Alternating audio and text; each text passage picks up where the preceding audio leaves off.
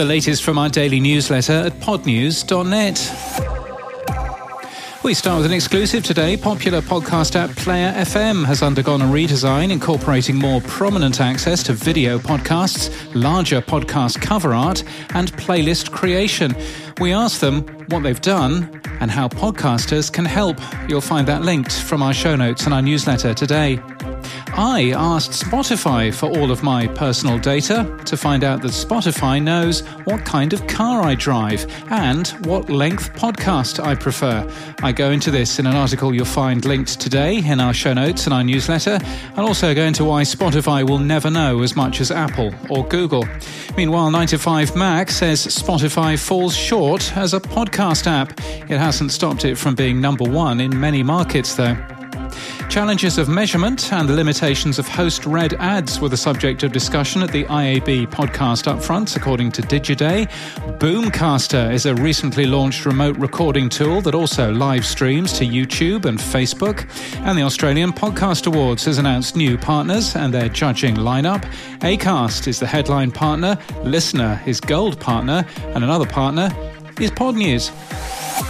It's a Monday, so time for some tech stuff. Dave Jackson has released a new episode of Leading the Bleeding. It's an edit of a Zoom meeting last week. He's also made a video enabling your podcast to receive Bitcoin, which describes how he set that show up for Value, a way of earning cryptocurrency from your listeners.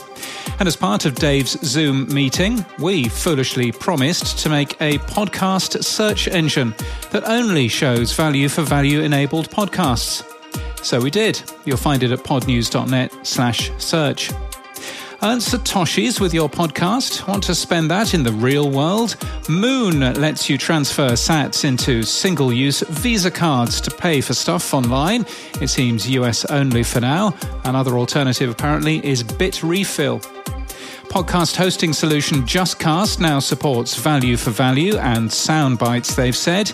And we'll link to another fancy graph showing how the Lightning Network, which enables Value for Value, is all connected together. And in podcast news, take One Guitar, send it on tour across Australia to some of the country's best singer-songwriters and get them to write new songs with it. That's the theory behind this podcast, One Guitar. Today's episode features Bernard Fanning from Brisbane's Powderfinger, and not Bernard Manning, who's somebody else entirely. The Guilty Feminist has switched from Libsyn to be distributed and monetised by Acast. The show will launch a number of spin-offs later this year.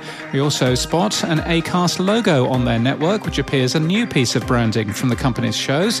The Outer Sanctum has also switched from the ABC to be distributed and monetised by Acast. The show covers Aussie rules football, hosted by 10 passionate women fans. That also has an Acast logo on their artwork too, but in a different place and looking a bit different. Anyway, we're spotting a pattern, kind of. The Just Enough family launched last week. It's the true story of the Steinberg family, produced by 3 Uncanny 4 Productions.